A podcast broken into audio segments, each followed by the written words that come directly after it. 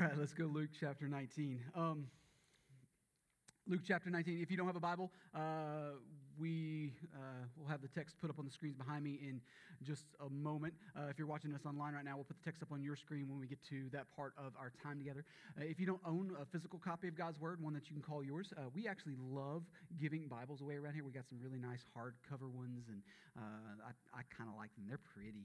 Right? Um, but we believe that God uses His Word for all kinds of important things. Chief among those important things is that He uses it to reveal Himself to His people. And we want you to know God. We want everything in and around your life to be shaped by knowing Him, defined by knowing Him, evaluated through the lens of knowing Him. And so uh, the scriptures are what He uses to do that in you. And so uh, we want to put a Bible in your hands if you don't have one of your own. Um, Luke 19. So I'll go ahead and confess. Um, we, we got a pretty big hill to climb this morning. Some of you may have noticed the text for the day on the chalkboard, uh, and it's two and a half chapters. First of all, I'm sorry. Secondly, we can do this. All right? We're going to have to move quickly. Uh, honestly, um, we're going to have to hit some things uh, more quickly than they rightly deserve. Uh, but we're going to try to give some big picture, overarching, uh, thematic ideas to, to what we're going to look at today. We can't drill down as deeply as we normally would, but Never fear. I, I, think we can, we can actually truly pull this off this morning. Uh, and I think it'll end up being really, really good for us. And, and the reason for that is because uh, it'll allow us to do something that, to my knowledge, we've never done here, or at least I've never witnessed us doing here in my four plus years. Uh, and that's this I want us to spend this thing that we call Holy Week between this Sunday and next Sunday. I want us to spend this period of time that we call Holy Week looking at a singular gospel account version of the story. Now, normally we, we always read the death narrative on Good Friday, and we, you know, out of Luke or out of Matthew, and, and normally we, we read one of the resurrection narratives on, on Sunday morning during our outdoor service. And so those are things that we do all the time. It's not uncommon for us to, to, to preach about the triumphal entry on Palm Sunday. Those are things we do, but we tend to, to jump around all over the place based on what we need to do for the given week. Uh, but this, this year, I, really feel led to, to, to take us from point A to to point B through one gospel account. And, and this year I want to do that through the gospel of Luke. And, and, and the reason why I want to choose Luke is because Luke's been running around with Paul. And Luke's gospel account kind of carries this same, this, this same upside down kingdom of God worldview that a lot of Luke, that a lot of Paul's writing does. And, and now that we've been kind of digging our heels into that framework and beginning to think in those terms through our First Corinthians series, I, I think it will maybe help us understand a little bit of what Luke is targeting in his account of the story. I think it'll help give us lenses to see some absolutely massive things that are going on through this thing that we call Holy Week. That's enough chit chat. We got to get running. You ready to do this? All right, Luke 19. I'm going to read a little faster than I normally do. I, pro- I, I, promise I'm not going as fast as I would like. All right? I'm, I'm acknowledging that now.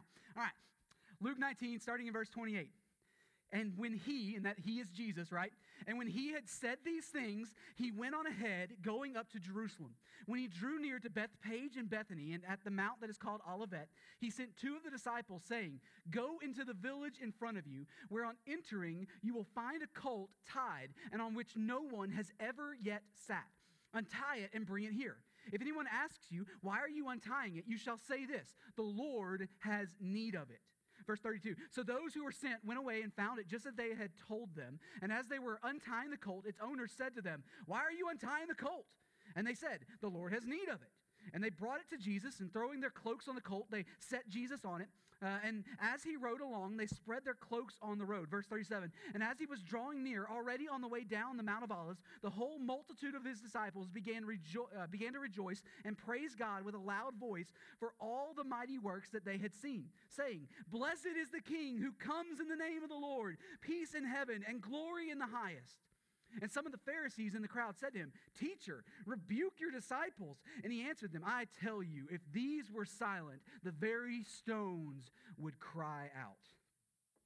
Okay, so Jesus has spent the last three ish years or so uh, traveling around Judea, right? Those uh, you don't really have to have much of a of a church background. You don't really have to have, have much of a of a Bible knowledge to understand that Jesus kind of traveled around and taught here and did miracles there for about a three year period. And, and so he's doing this and he's doing that, and, and we're told that he's teaching with an authority that the that the scribes and the Pharisees were kind of marveled at and kind of put them in their place. And he's been publicly performing miracles miracles to authenticate his lordship, to authenticate his claims of being the Messiah. And so we're told, though, that he is making an intentional effort to get to this moment.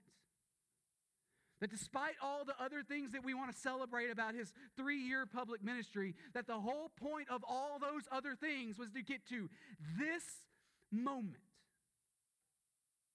Earlier in Luke's account in chapter 9, he tells us that Jesus set his face like flint to make it to Jerusalem. In other words, the teachings and the miracles and all those other really good things, they were certainly important, but those things took a clear backseat to Jesus' actual purpose of putting on flesh and dwelling among us. He came in order to be a sacrifice. Right? It's great that he did this and it's great that he did that, but all of those things were a stage, a platform to stand on as he authenticated his claim of being the one who came to fix the sin problem, not just the I need a miracle problem.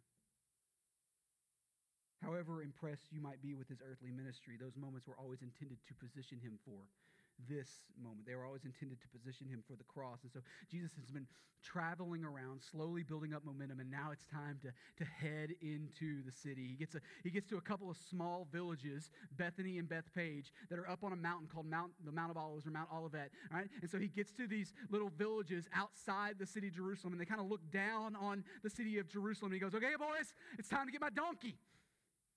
Right? And we, we studied this in years past. I think we looked at it a couple of years ago. He, uh, he calls for a donkey because that's exactly the way the Messianic king was supposed to ride into Jerusalem. Zechariah 9 9. It, uh, Zechariah says this Rejoice greatly, O daughter of Zion. Shout aloud, O daughter of Jerusalem. Behold, your king is coming to you. Righteous and having salvation is he, humble and mounted on a donkey, on a colt, the foal of a donkey. So, hundreds of years before this moment, a prophet of the Lord saying, This is how the Messiah is going to arrive in Jerusalem. Jesus gets to the point where he's going. He goes, hey, boys, go get me my donkey. Let's do this. Tells them exactly where to find the donkey. And he tells them exactly what to say when it's owners, when the owner obviously starts asking some questions about them taking his donkey. Hey, where you going, my colt? The, the Lord has need of it? Okay. Proving, by the way, that Jesus is not only sovereign over the placement of farm animals in tiny, barely heard of it before villages, but he is also equally sovereign over the temperament of the donkey's owner.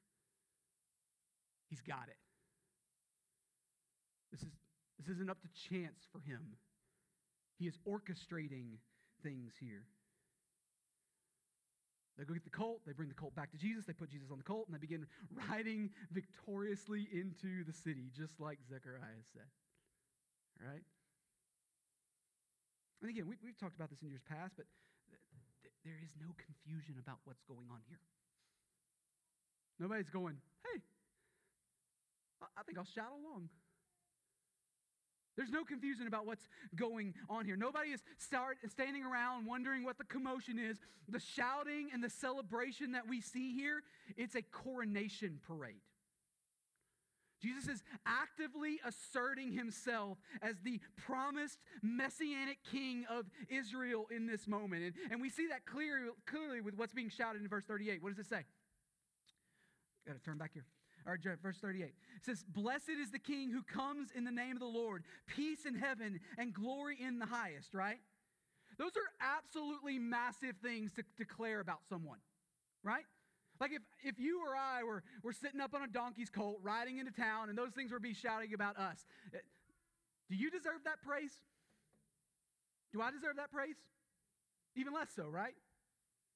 The, those are absolutely massive things to be declaring about someone. If, if I were, uh, if I were if I were receiving that praise in a way that I knew what was going on, that would be an incredibly arrogant thing for me to do, right?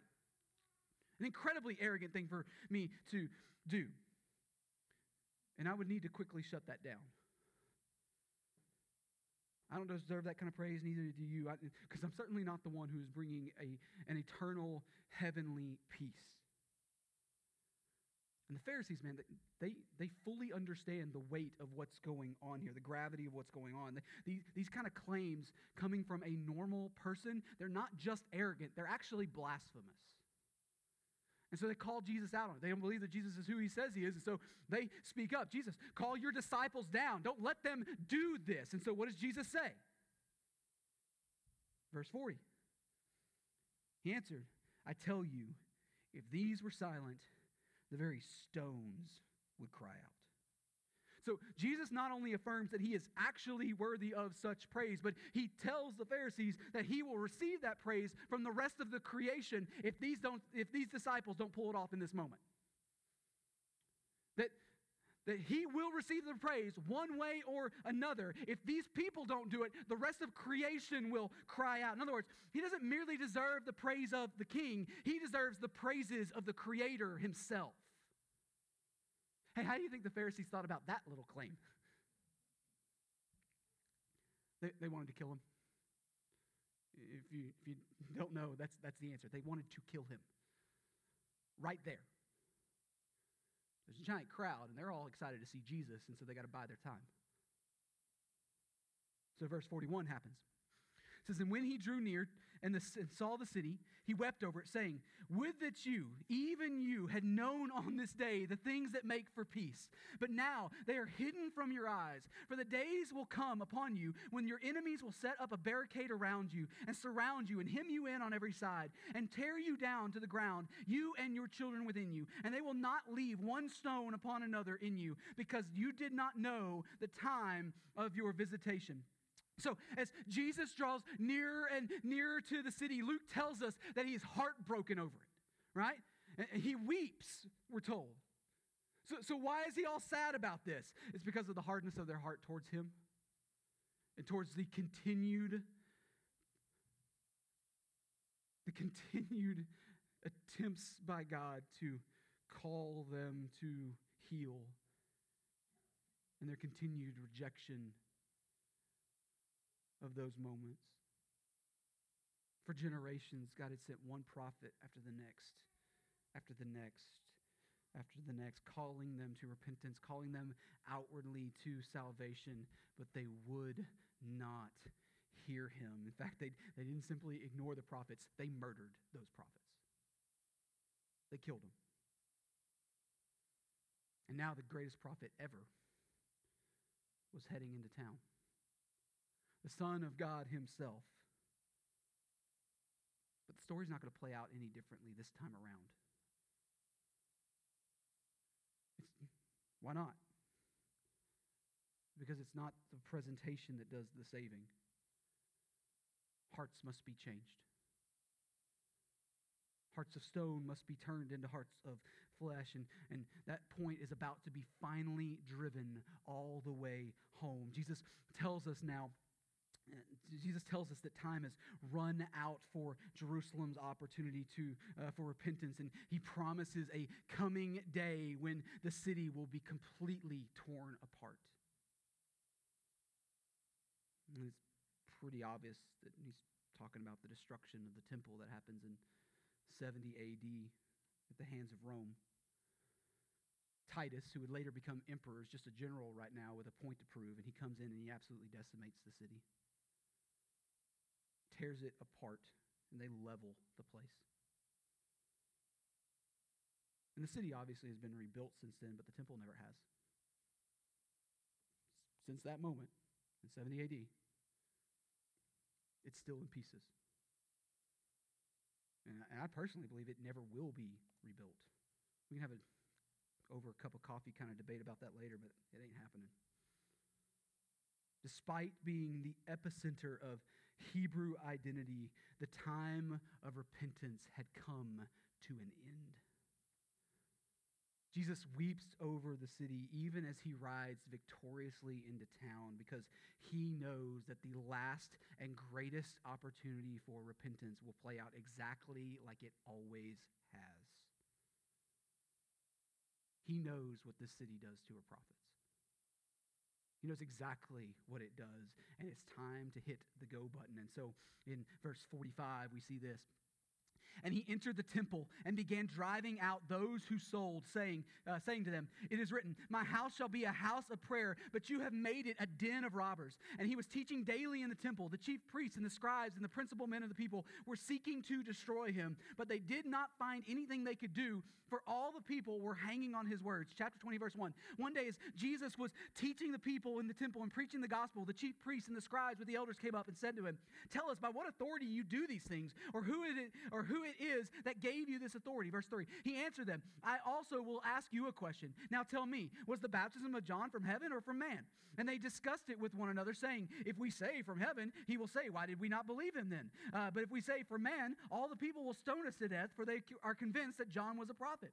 So they answered that they did not know where it came from. And Jesus said to them, Neither will I tell you by what authority I do these things. Okay, so I absolutely love Luke's version of this story because he just kind of glosses over the absolutely massive reality that Jesus got violent in the temple one day. Right? He runs everybody out of there. He doesn't say a word about flipping over tables. He doesn't talk about the, the whip or anything like that. It's just for, verse 47, he's like, and Jesus was teaching each day in the temple. he just kind of runs right past it, as if absolutely nothing of consequence happened that day. Other accounts give you a much more detailed version of the story. Luke just got, eh, whatever, he drove everybody out of the temple one time. And we've spent a lot of time on that story in the past.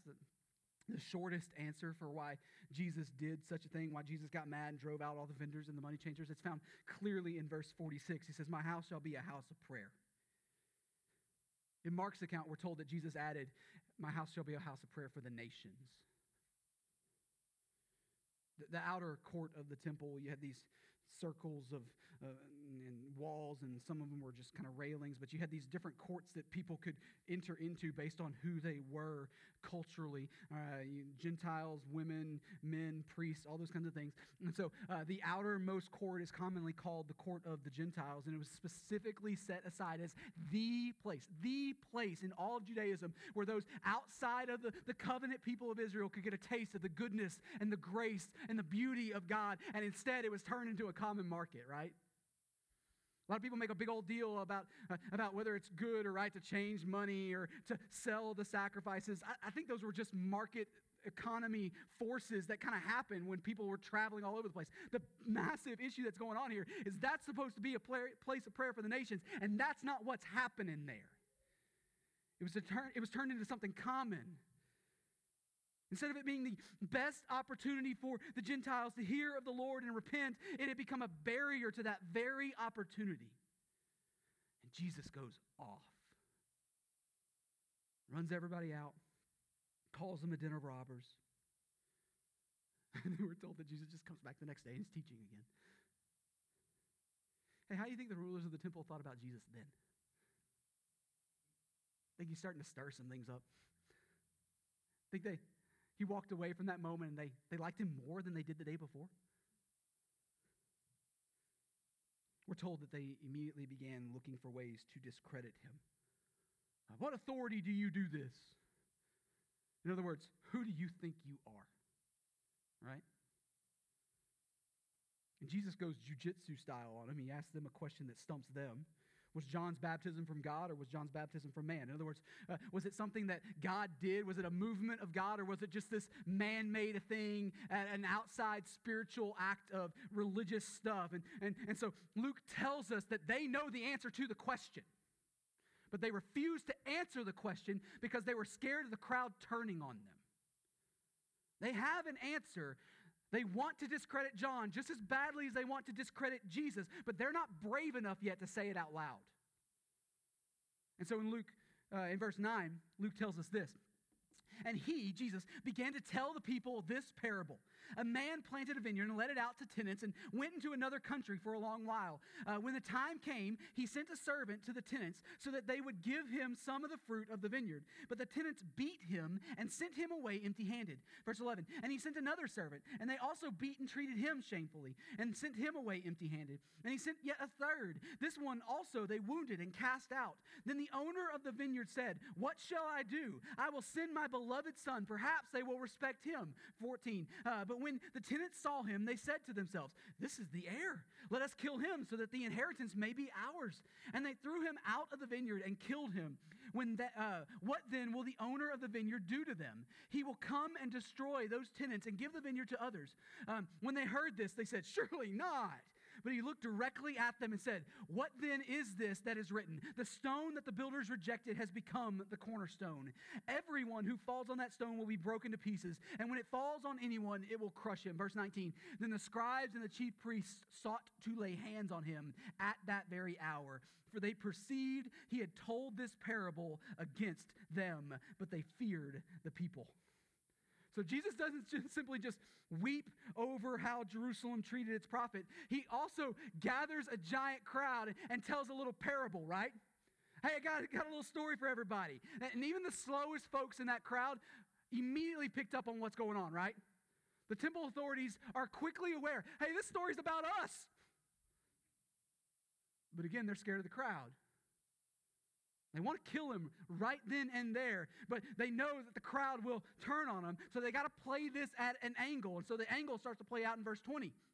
It says, So they watched him and sent spies who pretended to be sincere that they might catch him in something he said, so as to deliver him up to the authority and jurisdiction of the governor. So they asked him, Teacher, we know that you speak and teach rightly and show no partiality, but truly teach the way of God. Is it lawful for us to give tribute to Caesar or not?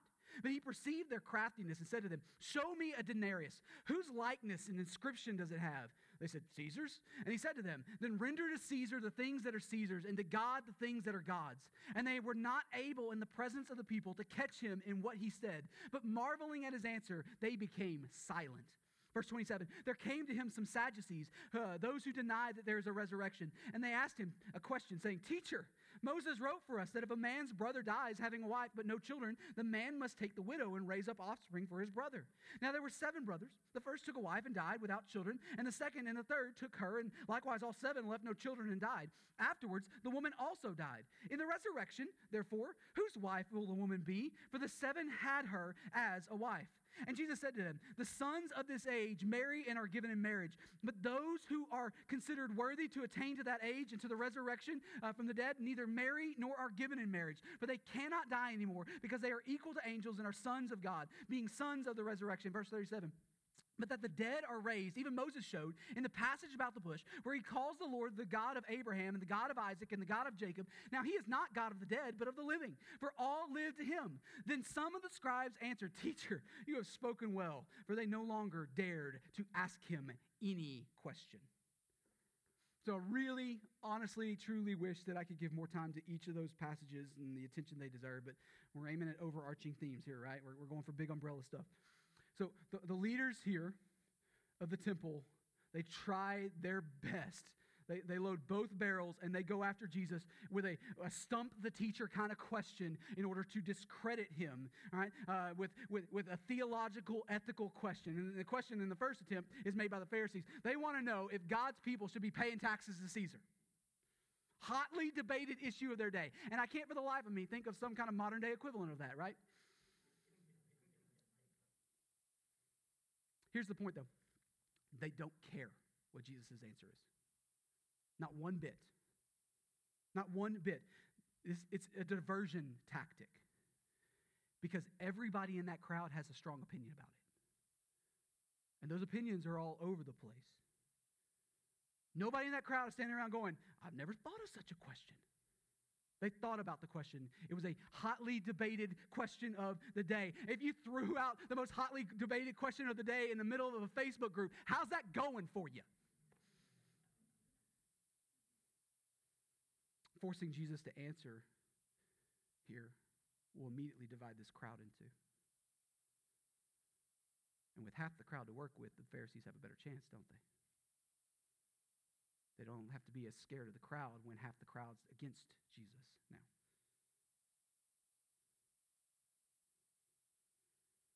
But Jesus sidesteps them yet again. He says, Give me a coin. Hey, whose picture is that? Caesar's picture. Caesar's government is the one who made the coin, and his government is simply letting you use it. It's his right to, to demand a portion of that treasure back. If you don't want to pay taxes to Caesar, don't use Caesar's coin. Go get your own coin. In the same way, while Caesar is rightly owed a portion of the things he created, God is certainly owed the things that he created, including your very soul. It's owed to him, and tax day is coming soon. It's owed to him. And Luke tells us that the Pharisees marveled at his answer. They're dumbfounded. They don't even know what to say. But the Pharisees aren't the only game in town. There's another group called the Sadducees, another religious, political group of the day. They don't like the Pharisees. They're, they're, they're sitting back, uh, uh, kind of watching this go on, go, please. The Sadducees, uh, if we wanted to give them a modern, you know, modern day equivalent, they'd be most like the, the theologically liberal church of our day and age. They, they rejected a lot of things that, that needed to be held onto. They rejected the, the miracles of the Old Testament, and most notably, they rejected the idea that God's people would rise from the dead, uh, that they would rise from the dead uh, physically. And so they're, they're, they're watching the Pharisees fail to stump Jesus, and they go, We got this. Come on, boys. They come up with a question of their own, uh, specifically about the resurrection, right? And they, they create a ridiculous hypothetical scenario that they think will prove that the resurrection can't actually happen. And so, and so, and their scenario is this okay, let's imagine a woman, all right? And so she gets married and ends up marrying a whole bunch of brothers. Whose wife is she going to be in heaven? Whose wife is she going to be? Jesus, tell us. Why don't you bless us with your knowledge? As if that were something that God couldn't work out if he wanted to, right? Think that's going to be complicated for him? It's a completely ridiculous idea on the face. But instead of attacking it from that angle, Jesus instead attacks it from their understanding of marriage. He tells them that God has given marriage as a gift, but that gift is a temporary gift. There's coming a day when marriage will no longer be a thing for God's people, and the Sadducees' imaginary problem can only ever actually be imaginary. It's not even an issue. It doesn't matter because you're not dealing with husbands and wives in heavenly state. They think they're smart and they think that they're stumping the teacher, but they're really just proving that they have no idea what they're talking about. And so in verse 40, Luke tells us that they no longer dared to ask him any more questions. So Jesus has knocked down the Pharisees, Jesus has knocked down the Sadducees, and nobody's brave enough anymore to try to stump the teacher. But Jesus didn't simply come to fight off their sad little attempts at an attack. He came to actually pick a fight. And so, with them backing down and cowering in fear isn't good enough. And so, in verse 41, Jesus does this. But he said to them, How can they say that the Christ is David's son? For David himself says in the book of Psalms, The Lord said to my Lord, Sit at my right hand until I make your enemies your footstool. David thus calls him Lord. So, how is he his son? And in hearing of all the people, he said to his disciples, um, Beware of the scribes who like to walk around in long robes and love greetings in the marketplaces and the best seats in the synagogues and the places of honor at feasts, who devour widows' houses and for a pretense make long prayers. They will receive the greater condemnation. So Jesus flips the script and begins to ask a question to, to stump them. He says, The Christ, the, the, the, Messiah, he's going to be known as the Son of David. And sons in that culture automatically carry less honor than the generations that came before them. And so your father's more honorable than you, your grandfather's more honorable than him, and your great grandfather is more honorable still, right? And so that's just kind of how life worked in that culture. But David, David calls him the Messiah. He calls him Lord. And so how can that be? How can, how can somebody coming down the line from David genetically ever be of higher honor than David? That's the question. And Luke paints the picture that Jesus doesn't even wait for an answer. launches right into a warning about the Pharisees. They're standing right there. Like, like they're there. He immediately starts telling everybody in the crowd to watch out for those nasty Pharisees. Anybody who's got this mental picture of Jesus that he's nothing more than sweet and soft spoken has never actually read the Bible. Gentle and lowly, yes, but sometimes he goes right after it with bared teeth. Set his face like flint to go to Jerusalem. He rode into town as a victorious king, and now he is standing in the very middle of the Jewish world, actively picking a fight with those who have the power and the clout to kill him if they ever got poked hard enough. And Jesus is actively goading them. What we celebrate in the triumphal entry is the most grandiose and audacious religious and political moment in all of history. Jesus throws down the gauntlet and he is provoking them to do something about it. But he ain't done yet either, because in verse 1 of chapter 21, he does this Jesus looked up and saw the rich putting their gifts into the offering box, and he saw a poor widow put in two small copper coins, and he said, Truly, I tell you, this poor widow has put in more than all of them, for they all contributed out of their abundance, but she, out of her poverty, put in all that she had to live on. So, in the very middle of this cosmic sized battle for the soul of God's people, Jesus points out the simple yet overlooked faith, extravagant faith of this woman overlooked by everyone else. But, guys, Jesus sees her. He sees her, he notices her. Why, though? We're, we're told that she, she gave all that she had out of a devotion to the Lord. And upon seeing that display, Jesus turns up the volume to 11. In verse 5, he says this And while some were speaking of the temple, how it was adorned with noble stones and offerings. He said, As for these things you see, the days will come when there will not be left here one stone upon another that will not be thrown down. And they asked him, Teacher, Will these things, uh, when will these things be? And what will be the sign when the, these things are about to take place? And he said to them, See that you are not led astray, for many will come in my name, saying, I am he, and the time is at hand. Do not go after them. And when you hear of wars and tumults, do not be terrified, for these things must first take place, but the end will not be at once. So after the Babylonian exile, about uh, early 6th century BC, Zerubbabel uh, led the rebuilding of the temple. All right, but that temple was a little bit smaller uh, than, than Solomon's temple several generations before, right? And so along comes Mr. Herod, thinks he's great, and so he wants to score some political points. He's got some clout and he's got some money, he's got the backing of Rome on his side. And so he comes in and says, Hey, we're going to make things big around here. We're going to expand what Zerubbabel did. I, I, we, we, we can't live with, with something that was smaller than our glory days, so we're going to blow this thing up. We're going to throw some cash at it. And so they start this grand renovation project of the temple uh, in about 20 ish BC, I think. And so, uh, which is about 40 ish years before this moment. So everything's getting a facelift. They bring in a bunch of bigger, more impressive stones. They expand the footprint a little bit. Everything's getting plated with gold leaf. Right?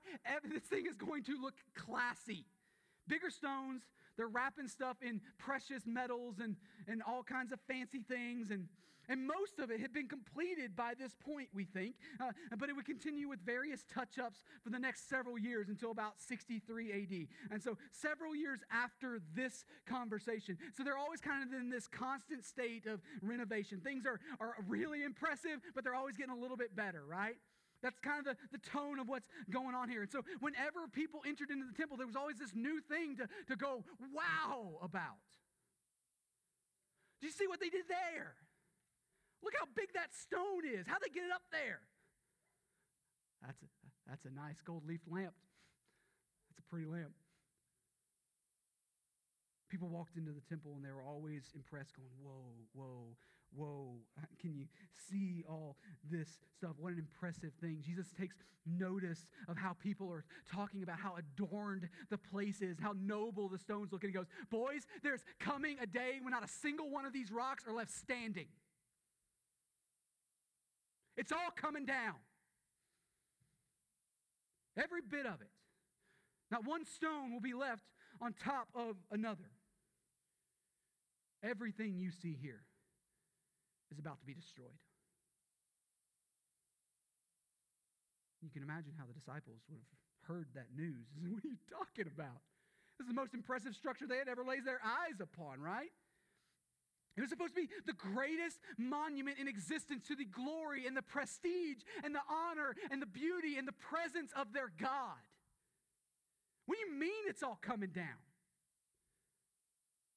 But regardless of whatever motive Herod might have had in throwing all kinds of cash at renovating the temple, Jesus knew that the purpose it was originally built for was coming to a swift end. The time where the temple was needed was over. Its purpose was to be the physical location where God dwelled with his people, but Jesus is in Jerusalem right now, setting up for the next stage. It's what he is there to do, where God would forever dwell in his people instead of some temple on a hill. God didn't need whatever, whatever Herod was trying to, to make happen down at the temple. He didn't need whatever glory that Herod was trying to throw cash at and expand on the Temple Mount. It didn't matter what Herod added to the place. It didn't matter how many gold leaf lamps there were. It doesn't matter. God doesn't need it. It didn't matter how noble the stones look because, because, because God doesn't live in a house made by human hands. Right? It doesn't matter how noble the stones were. God doesn't need the house you build him. He told us that over and over again throughout Israel's history, right? You, you think Herod can throw some cash at the place and make God more capable of being God? There's absolutely nothing that Herod can pull off that could somehow add value and beauty to what God is doing. As a, as a quick side note, this is one of the reasons why there will always be a trace element of ghetto here, right? Like, we have this really nice building. We had a bunch of people here yesterday working on a bunch of projects that we, we made the place prettier. We made the place more efficient in a lot of ways. Uh, like, a lot of work was done here by volunteers, and man, we, they kind of knocked out a ton of projects. We had to create some projects for people to, to do because our volunteers knocked them out really, really fast. But, and so it's good and right to have those kind of things going on. But I'll, I'll tell you up front, like, um, if God were to take this away from us and call us to do ministry without this really impressive place, we'd be okay. Like, we, we want to be good stewards of it. We want to take care of it, even make it better. That's what a good steward does. But, like, if God chose to take it away, I, could we trust that it will be for our greater good and His better glory? I think the answer is yes. So if we ever cross over to a place where this thing becomes something that we try to use to make a name for ourselves, it might be better if he just took it away. If we just didn't have it at all. That's for free. File that away for another time. The disciples are reeling against the idea that Jesus is promising the temple's destruction. And so in verse 7, they go, How? When? What, what, what, should we, we, we be looking for uh, so when this, when this happens that, that we're prepared for it? And, and, and here I think is the absolutely biggest drawback of trying to squeeze everything we're trying to squeeze in for this morning. Because uh, Jesus is going to answer them. He's going to tell them when and how and what to look for. But his answer is a giant swirl of prophetic promises. And some of it's going to play out when Rome sacks the city in 70 AD, and some of it's not going to play out until uh, he comes again in his second coming. And if I had three or four hours to devote to all this text this morning, it still wouldn't be enough. All right? So we're going to fly through with overarching principles. And so uh, in verse 8, Jesus tells them not to jump the gun on this stuff. He says, Don't be led astray. And there's a lot of things that you can point to and say, uh, surely the end is nigh.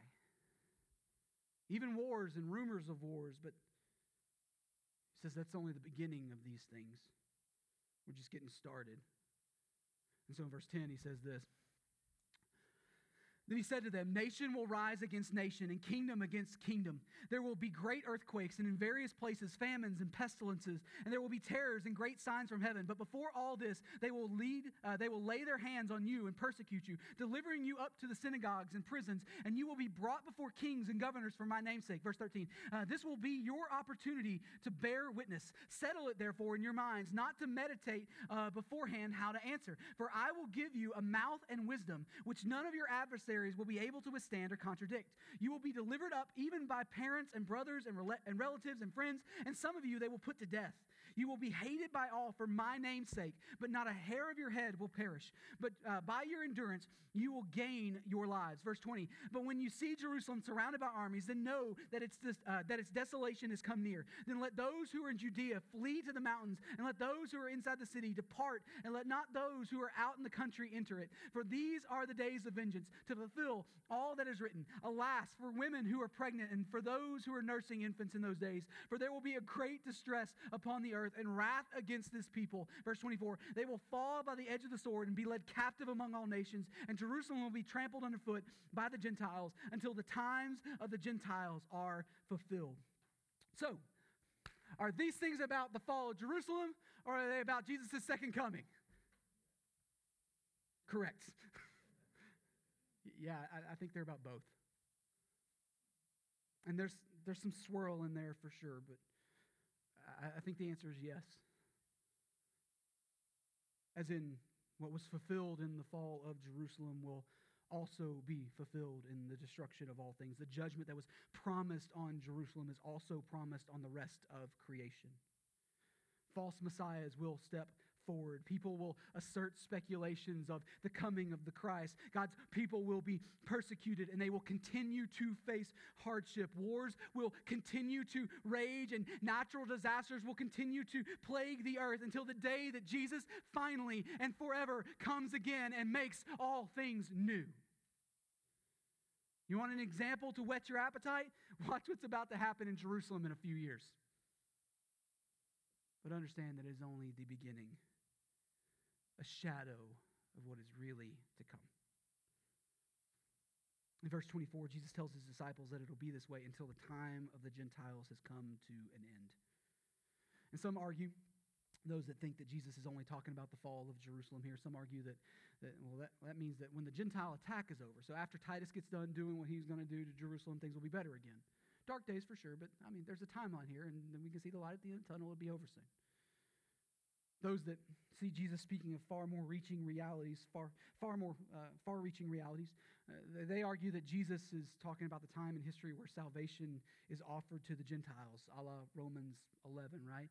Uh, there will be a time when that opportunity to, is over towards the end of redemptive history. And so when that day finally comes, so too will the end of these hardships and persecutions. Until then, until then, we ought to expect that this is the way a broken world works. Rather than some kind of checklist for our play at home apocalyptic prophecy chart, Jesus is promising here that the broken realities of this world will bear their full weight on God's people until Jesus comes to take us home. That's his point. And, and man, really, it's texts like this one that really make me wonder if those in the prosperity gospel movement have ever actually read the Bible. Because, um, like, you've got some things that are, that are like they're really hard to simultaneously teach here that, that Jesus is and wants you to live your fullest life now. And oh, look at these harbingers that we can point out, right? It's hard to, to play up both of those things with that system of, uh, of theology, but it, man, it'll sell a lot of books, though. Like a whole bunch of books. Last week, Tyler, he got up on the stage and he stood behind this podium and he talked about finding our rest in Jesus, right? About finding our rest in Jesus, that his yoke is easy and his burden is light. Church family, we follow a king who is gentle and lowly. It is a, he's a good king to follow. But here's the deal, though you don't need Jesus to offer you rest if you've got everything in your control. You don't need Jesus to offer you rest when everything is rosy and in your power to fix your circumstances. You don't need a gentle and lowly Jesus when you've got the capacity to fix all the junk that's swirling on around you. So either A, Jesus is offering something that we don't actually need, or Jesus is the only one who understands what we actually need. Right? So in verse 25, Jesus says this and there will be signs and sun and moon and stars, and on the earth distress of nations and perplexity because of the roaring of the sea and the waves. Uh, people uh, fainting with fear and with foreboding of what is coming on the world. For the powers of the heavens will be shaken. Verse 27 And then they will see the Son of Man coming in a cloud with power and great glory. Now, when these things begin to take place, straighten up, raise your heads, because your redemption is drawing near. Verse 29 And he told them a parable Look at the fig tree and all the trees. As soon as they come out, out and leaf, you see for yourselves and know that the summer is already near. So also, when you see these things taking place, you know that the kingdom of God is near. Truly, I say to you, this generation will not pass away until all has taken place. Heaven and earth will pass away, but my words will not pass away. Verse 34 But watch yourselves, uh, lest your hearts be weighed down with dissipation and drunkenness and cares of this life, and that day come, uh, and that day come upon you suddenly like a trap.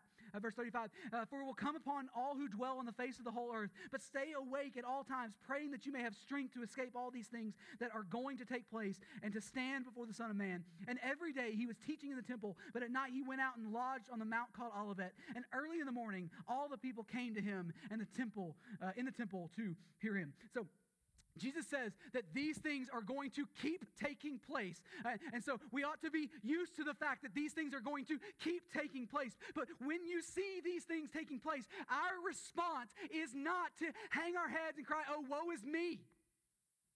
Our response is to pick our heads up, to straighten our backs, and to be thankful that our day of redemption is another day nearer. He's coming soon. Just like when you see the first flowers of spring, it means that summer is not that far off. Yeah, it's another day of sorrow. Yes, it's another day of persecution, but we're one day closer to our redemption than we were yesterday. Praise the Lord. We can rejoice in that. So Jesus says, don't get lazy about this. We are on the clock here. Stay attentive, stay awake, continue to ask God for the strength to escape and to endure these trials. And listen, I will be here before you know it. I will come on an instant. I come in an instant on the clouds with power and with great glory. And you're going to want to stand before me on that day as one who is faithful to the end. Stay attentive, but never fear, because I'm the one who is pleased to carry you from this moment to that one. Don't be overwhelmed by these things. Why? Because you got me. So, so, so what does all this end of the world stuff have to do with Palm Sunday, right? I mean, can, can we just have left it with some kids trotting through here with palm branches going, Hosanna, blessed is he who comes in the name of the Lord? That's what I grew up doing. And truth be told, like we're certain that Jesus' teaching here is happening over, you know, somewhere in the middle of the week. There's several days that, that Luke kind of blends together here, and so we're, we're fairly confident that by the time we get to the end of chapter 21 here, we're talking about stuff that's happening on Wednesday and Thursday morning. Right? So th- this stuff is it's there. So, so what, what does all this stuff have to do with Palm Sunday? Because because we read we desperately need to remember why Jesus is standing in the building. We need to remember why Jesus is in the building in the first place. He set his face like flint, right? The triumphal entry was not a cute little parade. It was a clear assertion of his lordship. The, the, cleansing of the temple and the intellectual defeat of the religious rulers was not Jesus sticking it to the man. It was a leveling with those who had no business at all leading God's people. Jesus standing in the middle of the bright and shiny, brand newly renovated temple complex while promising its imminent destruction is not a critique of whether or not churches should have nice stuff. It is a declaration that the old covenant was over. It's gone and no longer needed. See, what began on Palm Sunday extended all the way through to his death on the cross. Jesus goes looking for a fight. There's one last prophet left to die. There's one last prophet left to die. The owner this time sent his son instead of a servant. The heir has entered the vineyard. Jesus' death on the cross was no accident. He is not the victim of some uh, unfortunate circumstances. He is the instigator of those circumstances, which is why in chapter 22, verse 1, Luke tells us this. It says, Now the feast of the unleavened bread drew near, which is called the Passover, and the chief priests and the scribes were seeking how to put him to death, for they feared the people. So, why would Jesus provoke this? Why would he go gunning for this result? Because Jesus knows what we need more than we do. Jesus knows what we need more than we do. The death was the price for our sin. And he came for the express purpose of paying it. Great, he can teach with authority. Great, he did some miracles over here to authenticate his message, but he came for the express purpose of paying the debt. If you're here this morning and you're not a follower of Jesus yet, hear me clearly. Jesus is not some good moral teacher that you ought to consider for some life advice. That's not the game he's playing. He claims to be the active creator and sustainer of the cosmos who has now come near. The eternal Son of God put on flesh and dwelt among us. He lived the sinless life that neither you nor I am capable of living. And listen, He died on the cross as an innocent substitute in your place to make full and final payment for your sin. It's always what He was there to do. He was raised from the dead it's a vindication of his perfect and sufficient righteousness, and he calls on you now in this very moment to respond to him in repentance and in faith. To turn away from your sin, to turn to him as Savior and Lord. And listen, you can do that this morning. You can do that whenever, but now's as good a time as any. You can call on Jesus as Savior and Lord. And man, I'd love to be helpful to you. If you're in the room here, I'll be standing down there if you want somebody to talk to. If you're watching us online, you can use the contact form in the video description. But man, I'd, I'd love to help you process through what this response of repentance and faith looks like. Jesus wants to give you himself. The question is, is he good and can he pull it off? I think the answer to both those questions are yes. If you're here this morning and you're already a follower of Jesus, our response is the same as it is every single week, right? We repent of sin and we lean into to what God has revealed about himself in the text. And this week, man, I, I really think he's showing us that he is a fierce streak for our good. Not just gentle and lowly, fierce when necessary. I don't know about you, but I'm capable of falling into the rut of forgetting what we're actually celebrating this, during this busy, really busy week, right? Especially when you're, you're like church staff, but like like we got these holidays on the church calendar, and whether whether we find joy in them or they're just this thing that we got to do because we do the church thing, like I, even I myself can get into this rut where I forget how absolutely massive these realities are. Maybe you're not too much unlike me. Jesus, he, he's not just rolling along, hoping some things play out a certain way. Got some ideas about how to fix this whole sin thing. We'll see if it works. No, he attacks it. Sovereign Lord and King is actively working in human history, all the way from the Roman Empire sacking the city Jerusalem, wars and rumors of wars. He is sovereign over that, and he is just as sovereign over a donkey's colt and how the owner is going to react when they start untying it. He is the great orchestrator, and He is working all things for the good of those who love Him and are called according to His purposes. And so I think our response this morning, our response going into this week that we call Holy Week, because it really, truly needs to be, to be filled with awe. Needs to be filled with awe. I think we need to be floored by His bigness, and I think we need to be floored by His unthinkable goodness to us. I think we need to be undone by the billion different variables he has lovingly accounted for in order to completely reconcile us to himself. It's no light fare. And lastly, I think that needs to produce a deep reverence and an unconstrained worship that flows out of us this week. That's the kind of holy week I want for us healthy, flabbergasted awe. Hosanna to the Son of David. Blessed is he who comes in the name of the Lord. Let's pray and respond together as we sing. Father, you're good to us. Thank you for the grace of getting through two and a half chapters. May we better see that this is not just an event on the church calendar. You came to pick a holy fight. You would not be deterred. You were not content to perform a miracle or two and teach with authority. You were not even content to, to put the scribes and the Pharisees and the Sadducees in their place. You were not content to merely drive out some, some folks who were mistreating your temple space. You came to die. And you put everything in place to make that, make that happen. You knew what we needed more than we do. And so, as we have this special week to think deeply on these events, would you floor us by them? Would you work deeply in our hearts and in our minds in such a way that they can never, ever be just the thing we do around Easter week.